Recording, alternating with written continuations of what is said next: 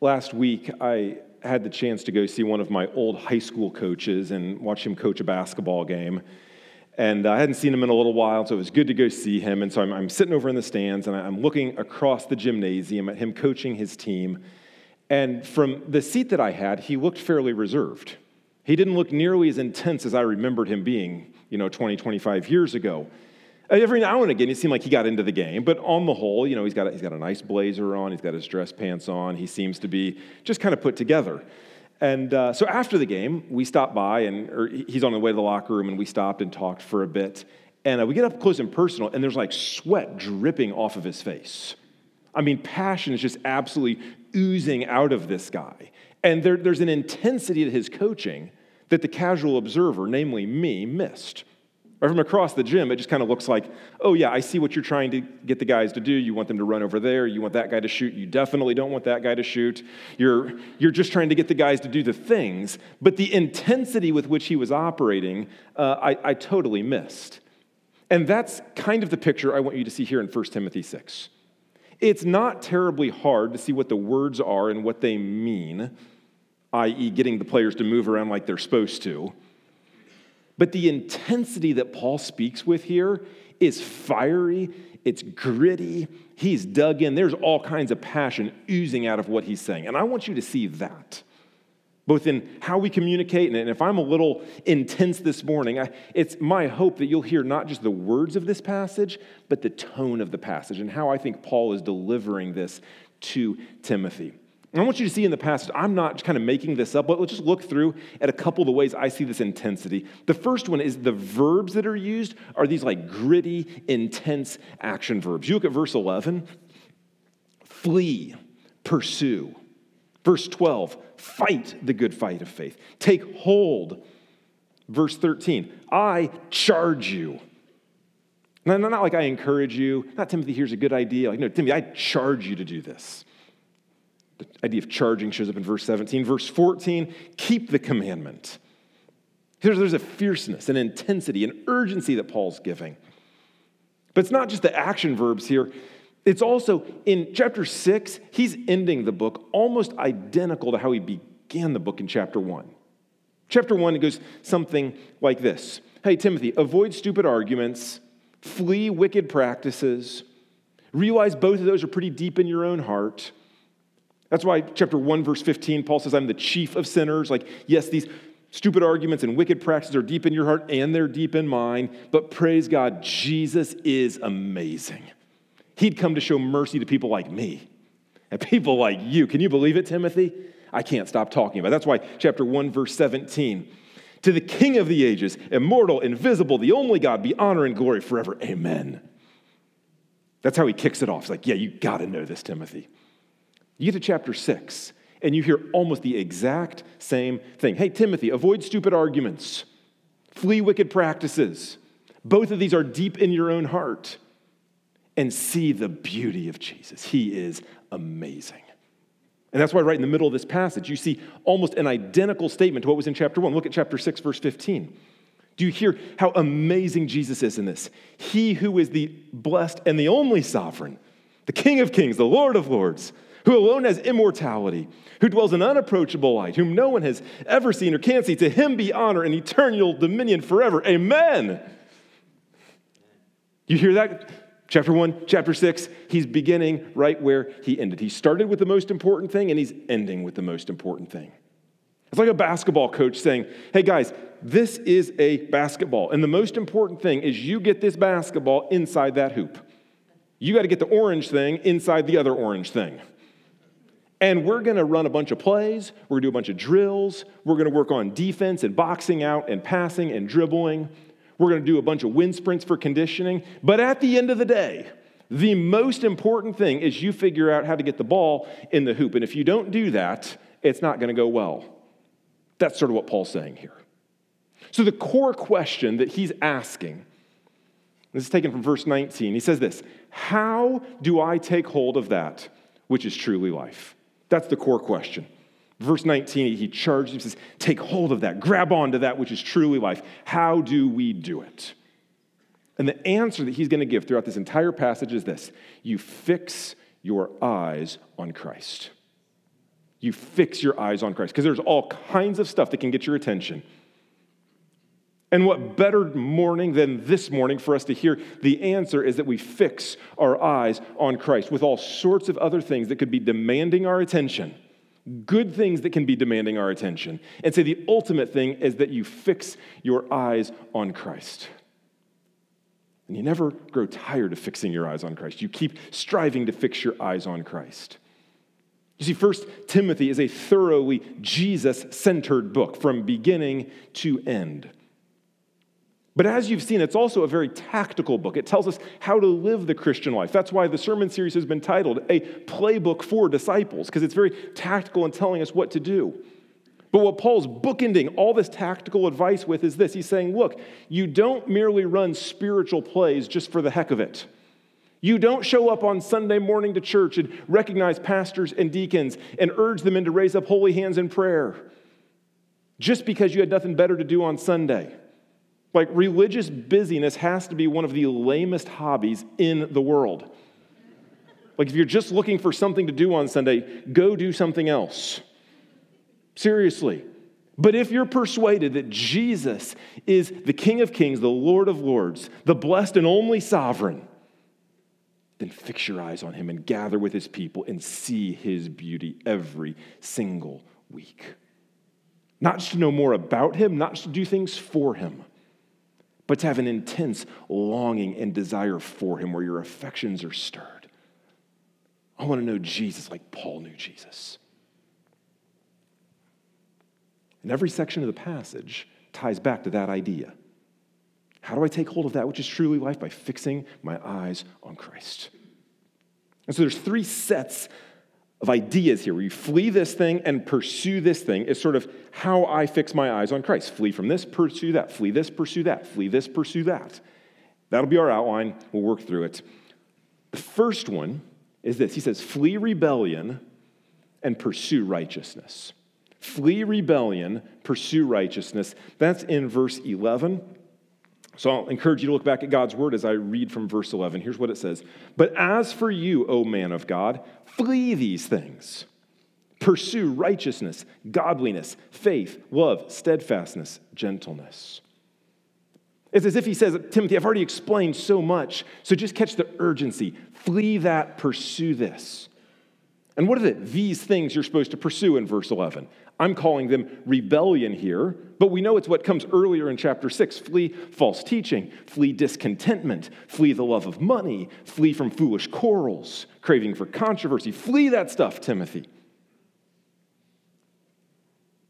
You got to pay attention to what's going on here, man. One of the things that happens uh, in the Cook house, sometimes we've got this, our, our, dinner table is a farmhouse table and it's got the, the wood put together, it's got some cracks in it, and, and sometimes our kids will knock over a cup. Which water is fine, milk is not so good, lemonade is a real problem with that sticky stuff rolling down through the table and onto the ground. And I say to the girls, girls, pay attention to what you're doing. I said, well, Dad, I wasn't trying to knock it over. I said, honey, I know you weren't trying to knock it over, but you've got to pay attention because this is creating a really big mess here. It's like Paul is saying that to Timothy Timothy, pay attention to this stuff, man, because I know you're not trying to go in this direction, but you're never going to drift towards holiness. You're never going to drift towards righteousness. You're always going to drift towards stuff that doesn't matter as much. Pay attention, Timothy. You know, this past week I was having lunch with a guy, and we actually opened up 1 Timothy 6, 11 through 21. We read it together, and we started talking about the passage. And we were looking through actually verse 11 and following. And, um, and he said, Hey, what's your advice to me? How do I actually flee these things and pursue those other things? I get what the words are saying, but how? How do I do it? And I said, Here's my advice to you pursue Christ through his word with his people. That's how you do it. That's how you're going to flee rebellion. That's how you're going to pursue righteousness. You pursue Christ through his word with his people. And so we started talking about his word. Psalm 119, 105, your word is a lamp to my feet and a light to my path. Yeah, you get in God's word, and God's word shows you Jesus. But you don't just get in his word so that you can have knowledge. That'd be like in our basement, the, the Legos are out and the lights are off, and we go down and I turn the lights on. I don't turn on the lights just so I can see where the Legos are and make a map of them. That's opening the Bible for knowledge about Jesus. No, I turn on the lights in my basement so I see where the Legos are so that I can walk across the room without stubbing my toe and stepping on those things and inflicting pain that is unlike any other pain in the universe. I turn on the lights not for knowledge, but so that I can walk. And that's why you go to God's word to see Christ, that he would strengthen you to walk, not just to know. And it's with his people that we are called to do this. 1 Peter chapter 5 and verse 8, Peter writes, says, Be sober-minded, be watchful, for your adversary, the devil, prowls around like a roaring lion seeking someone to devour. And the interesting thing about that verse, it's very similar to this. All throughout the book of 1 Peter, the word you has been used in the plural. Y'all do this, y'all do that, y'all go this way, y'all go that way. You get to the end, and it uses the word you in the singular. Your adversary, the devil, uh, prowls around like a roaring lion, seeking someone singular to devour. The, the, the, picture in my mind is like those National Geographic TV shows where the lions are on the prowl and they're going to get the, the gazelles or the buffaloes or whatever they do. And, and which one do they always get? The one who's behind the group. He's not with the safety of others. That's how Satan is prowling around seeking to destroy you.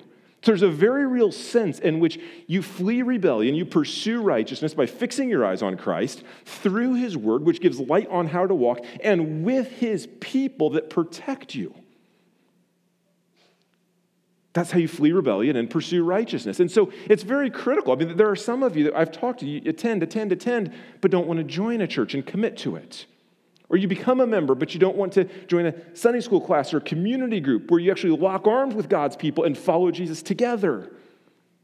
Or you come and you do the Sunday song and dance, but you don't want to be meeting with people during the week in a discipling relationship to open God's word and read together and confess sin together and pray for one another. Like, this is what it looks like to say, yes, I flee rebellion, I pursue righteousness by fixing my eyes on Christ through his word and with his people. There's a second set of fleeing and pursuing that Paul lays out. He says this is flee empty chatter and pursue eternal life. Flee empty chatter, pursue eternal life. Starting in verse 12, here's what we read Fight the good fight of the faith. Take hold of the eternal life to which you were called, and about which you made the good confession in the presence of many witnesses. I charge you in the presence of God, who gives life to all things, and of Christ Jesus, who in his testimony before Pontius Pilate made the good confession, to keep the commandment unstained and free from reproach until the appearing of our Lord Jesus Christ, which he will display at the proper time. I drop, drop down to verse 20. You'll see this idea continue. He says this Oh, Timothy, guard the deposit entrusted to you. Avoid the irreverent babble and contradictions of what is falsely called knowledge, for by professing it, some have swerved from the faith. All, throughout 1 Timothy, Paul's been warning Timothy about this empty chatter. There's a warning here of empty chatter that, that, that's very pervasive. And it's not necessarily inherently sinful talk that he's warning about. Like, it's not a sin to talk about these things per se, but it's incredible, Paul is saying, how empty chatter can pull you away from Christ on other okay things. But they cause you to lose sight of Christ, and you haven't fixed your eyes on him, even though you know about him. Let me give you a couple examples here. Chapter 1, verse 4, he warns of myths and endless genealogies that promote speculation. Chapter 1, verse 6, he warns of vain discussion. Chapter 4, verse 7, he warns of irreverent, silly myths. Chapter 6, verse 4, he warns of unhealthy craving for controversy. And here in chapter 6, verse 20, he warns of irreverent babble.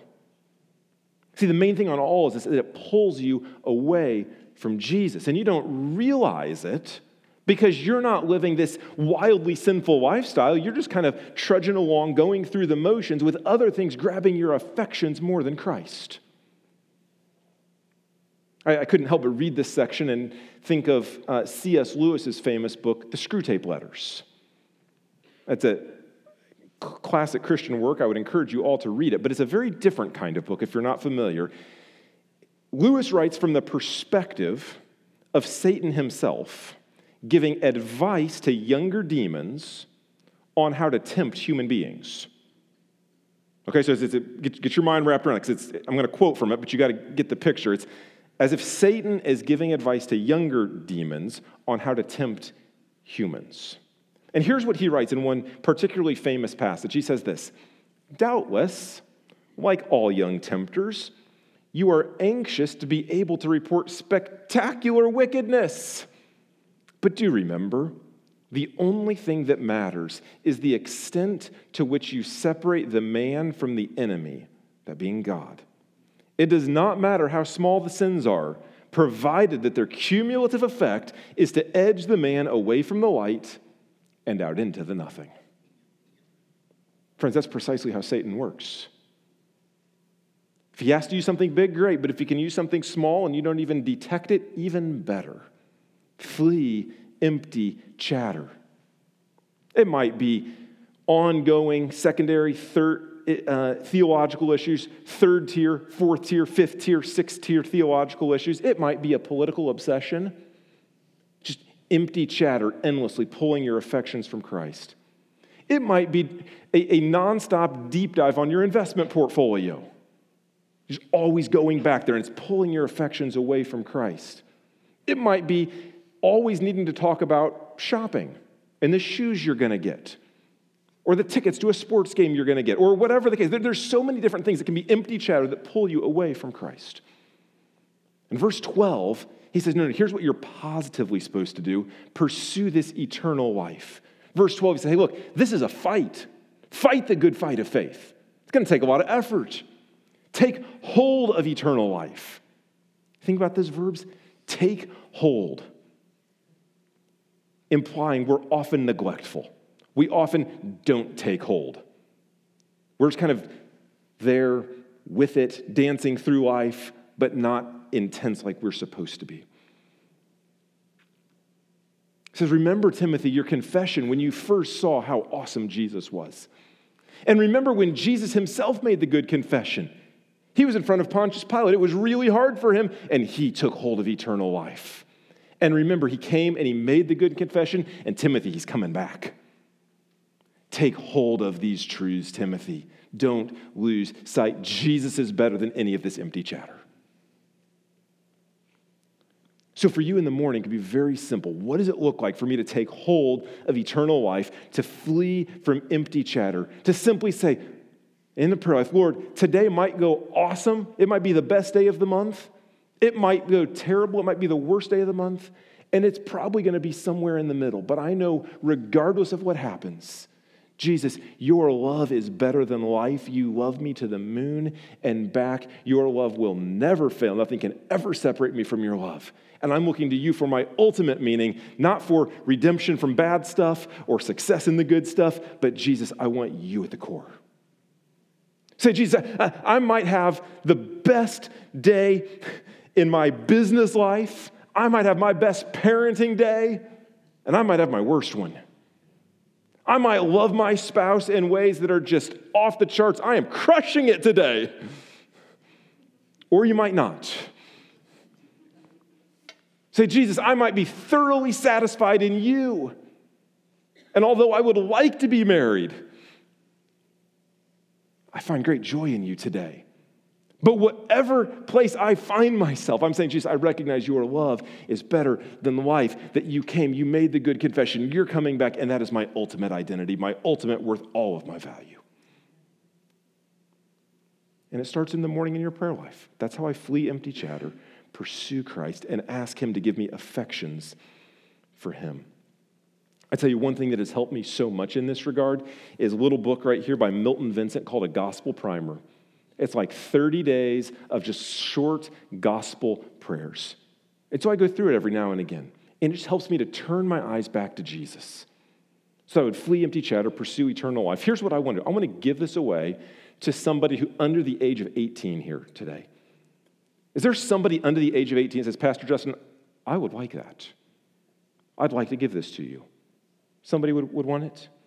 Yes, sir, come see me afterwards and I'll give it to you, okay? Adults, there's one in the bookstore and you can get it on Amazon for $8.99, I think. So you can, uh, you guys can do that. But that's my encouragement. It's just a simple, practical way to embody that. But if you look back at verse 20, you'll see precisely what we're talking about here in a nutshell. Verse 20, Paul says this Oh, Timothy, guard the good deposit entrusted to you. Guard it, take hold of it. Avoid irreverent babble and contradictions of what is falsely called knowledge, for by professing it, some have swerved from the faith. You get sidetracked on other stuff that looks attractive at the moment, and you move away from the gospel. And here's the lie the lie is that as a Christian, I move past the gospel to something else that's the, the, deeper stuff, the better stuff, the next level stuff. Friends, you never move past the gospel. That's why every single time when you see Paul beginning to apply the gospel to life, he takes you back to it. Husbands, love your wives as Christ loved the church, Ephesians 5. Right before that, Ephesians 4, forgive one another as Christ has forgiven you. You just keep going down. It, it, it's the pattern. You don't move past the gospel. We keep going back and pursuing eternal life. Here's the third piece you flee greed and you pursue generosity. How does fleeing greed and pursuing generosity help us to fix our eyes on Christ? Let's go back to verse 17 and read together. Here's what Paul says As for the rich in this present age, charge them not to be haughty, nor to set their hopes on the uncertainty of riches, but on God who richly provides us with everything to enjoy. They are to do good, to be rich in good works, to be generous and ready to share, thus storing up treasure for themselves as a good foundation for the future, so that they may take hold of that which is truly life. We'll come back to that phrase at the end, but I love that one. That's one of my favorite phrases in all of 1 Timothy 6. Really, the whole book for that matter. That they may take hold of that which is truly life. Before, before Paul gets there, though, he's warning about the rich in this present age. Now, here's what he doesn't mean. He doesn't mean, Timothy, look out and figure out who the richest 10% of your congregation is and then give them this charge. Right? That, that, that's, that's not what he's saying. No, what he's saying is you are rich if you have more than just your basic needs, if you have any level of discretionary income. That's what chapter 6 and verse 7 from last week was getting at. That's, that's how he defines what it is to be rich. And so when we look at it that way, we recognize virtually every single person, at least in the American context, is rich. Some have more discretionary income, some have less, but this is equally applicable. And the other thing Paul doesn't say is he doesn't say, hey, find the rich in this present age and charge them to repent. He doesn't say to have money, to be wealthy is sinful at all. No, no, he says what you do with it and what happens in your heart is what's critical. He says three things. He says, one, don't be proud, because it's easy to think that you went out and you did that. Yes, it was hard work that was required, but God is the one who provides every blessing. And then he says, two, don't set your hope on riches. They use the term financial security for a reason. It's really easy to set your hope on that. Paul says, no, no, no, you've got to always be aware. Don't set your hope there, but rather set your hope on God because He's the source. Money's not the source. He is truly life. Money isn't truly life although it always seems to appear that way, doesn't it? Like, oh, there would be so much life if I just have that little bit more or that other thing there. He says, no, no, no. Take hold of that which is truly life. It's truly life to deny yourself, fix your eyes on Christ. And by fleeing greed and pursuing generosity, that's how I take hold of that which is truly life and fix my eyes on Christ. I, will say this morning if, if you're here and you're not in the habit of regular joyful sacrificial giving, it might feel a little awkward to hear a pastor talk about it in, in fairly direct terms like this. And we'll keep talking about it for a bit here. But I want you to know at Parkside, what we believe is that every single aspect of our life is to be following Jesus, honoring Jesus, glorifying Jesus. And our finances is just one part of that. And so, in every single aspect, we're seeking to follow him. This is normal Christian discipleship. And so, it shouldn't be difficult to talk about, even though in some quarters it is. And what happens after the warning that Paul gives is he gives three practical ways you could say, here's how you pursue setting your hope on God. He says, don't be haughty. Don't set your hope on riches. Do set your hope on God. How do I do that? Verse 18. He says three things. First, he says, be rich in good works. Be rich in good works. In other words, he says, hey, it's easy to think I do the giving, let somebody else do the serving. I measure my wealth in that way. And he says, no, no, no, don't, don't think about it that way. Be rich in good works. Recognize that riches bring comfort, they train us to seek, pleasure. And we're better off to seek riches in doing good works. I'm sure you can remember at some point in your life, you say, Boy, we didn't have this luxury. And we were a lot more blue collar. We were tough minded back then, and we've gotten soft as we've grown wealthier, right? Riches teach us to seek pleasure and comforts. He says, no, be rich in good works. That's how you should seek that. And the second thing he says is seek to be generous. Build habits of regular, joyful, sacrificial giving. Last week we talked about three kinds of givers. I think most Christians are what we call three S givers. Their giving is sparing, it is sporadic, and spontaneous. Just kind of give when I feel like it. And then that's not what God calls us to. But rather, He calls us to be a 3P giver, to plan our giving, give a percentage, and to seek to progress in our giving. Planned, percentage, progressing, where I'm growing in godliness in all ways, including in my financial life. This builds on the Old Testament concept of the first fruits, where they would harvest, they would give the first part to the Lord. So when it comes to our budgeting and our planning, we don't wait till the end of the month and see what's left over. I want to encourage you to get out in front of that. As you're putting your budget together, pencil in that generosity piece first. Don't wait till the end and see what's left. Imagine you have friends coming over, and you decide you want to make a ham. You get the ham, and you realize as they come over, there wasn't quite enough. And so you say, Oh, don't worry, guys. What we'll do, we're going to have the ham, but we had spaghetti last night. I'll heat up the leftovers for you. You would never do that to your guests when they come over. It'd be so insulting. You'd say, I'm not honoring you right now. And why would we treat God that way with our finances?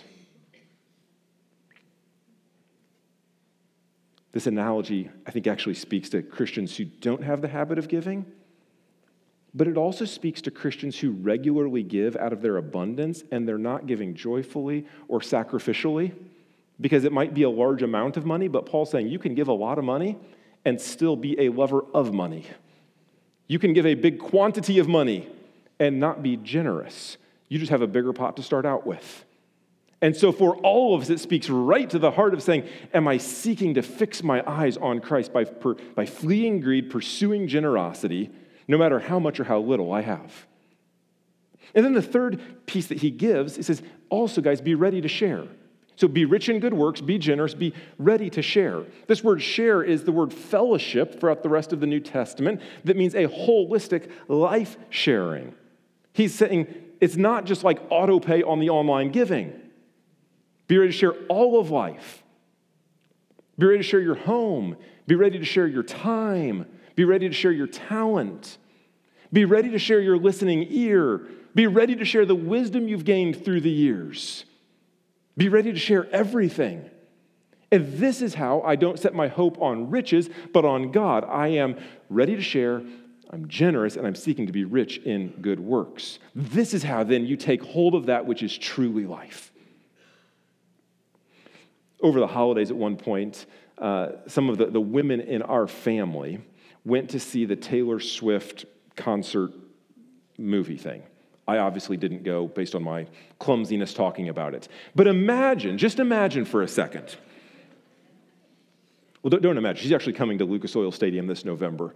I promise you I won't be there and I won't judge you if you are there. But imagine this November, you walk into church and you're talking about what you did yesterday. And somebody says this Oh, I went and I saw the Taylor Swift concert at the IMAX. Six stories tall, 84 feet wide, 12,000 watts of surround sound. It was incredible. I have no idea what 12,000 watts of surround sound even means. It just sounds really cool. And somebody else says, Oh, that sounds really cool. I went to Lucas Oil Stadium yesterday and saw her. They say, Oh, you went to the real thing? Way better. I wonder if in our pursuit of generosity, we can say, I've truly taken hold of the real thing, that Jesus is better. And money in this world can promise us all sorts of IMAX experiences that seem really cool while you're in the moment. But the real thing of possessing Christ is of infinitely greater value. Take hold of that which is truly life, O Timothy. Fix your eyes on Christ, the eternal life, the sure foundation, the only secure investment.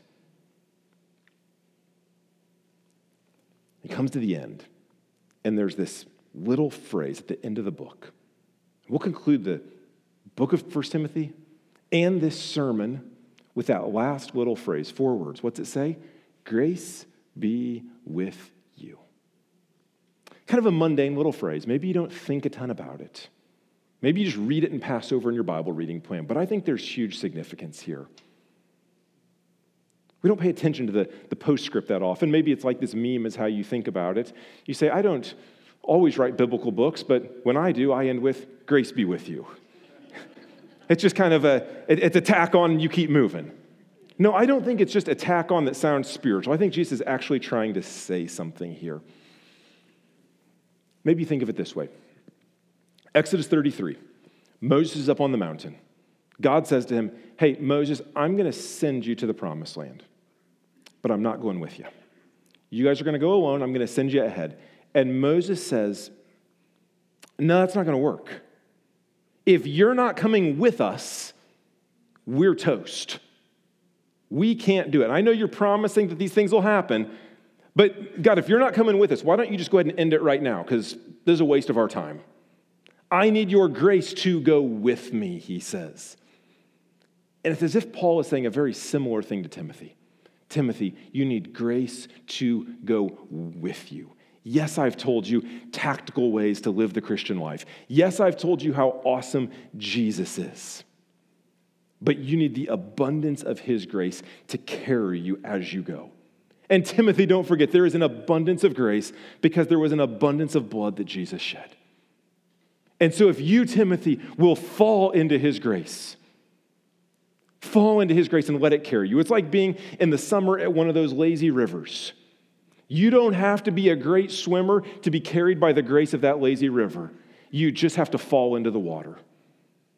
And you can go thinking you know better, but every time your foot hits the ground, it slows you down because you're trying to trust your own strength instead of the grace of that river moving you right through.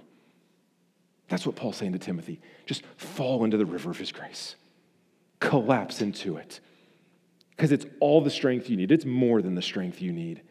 And you try and do it on your own, Timothy, you're not going to make it. Grace be with you. Well, Parkside it's the same message. You can't do it on your own. If you try on your own, you're not going to make it. Fall into his grace. And Parkside Bible Church, grace be with you. Let's pray.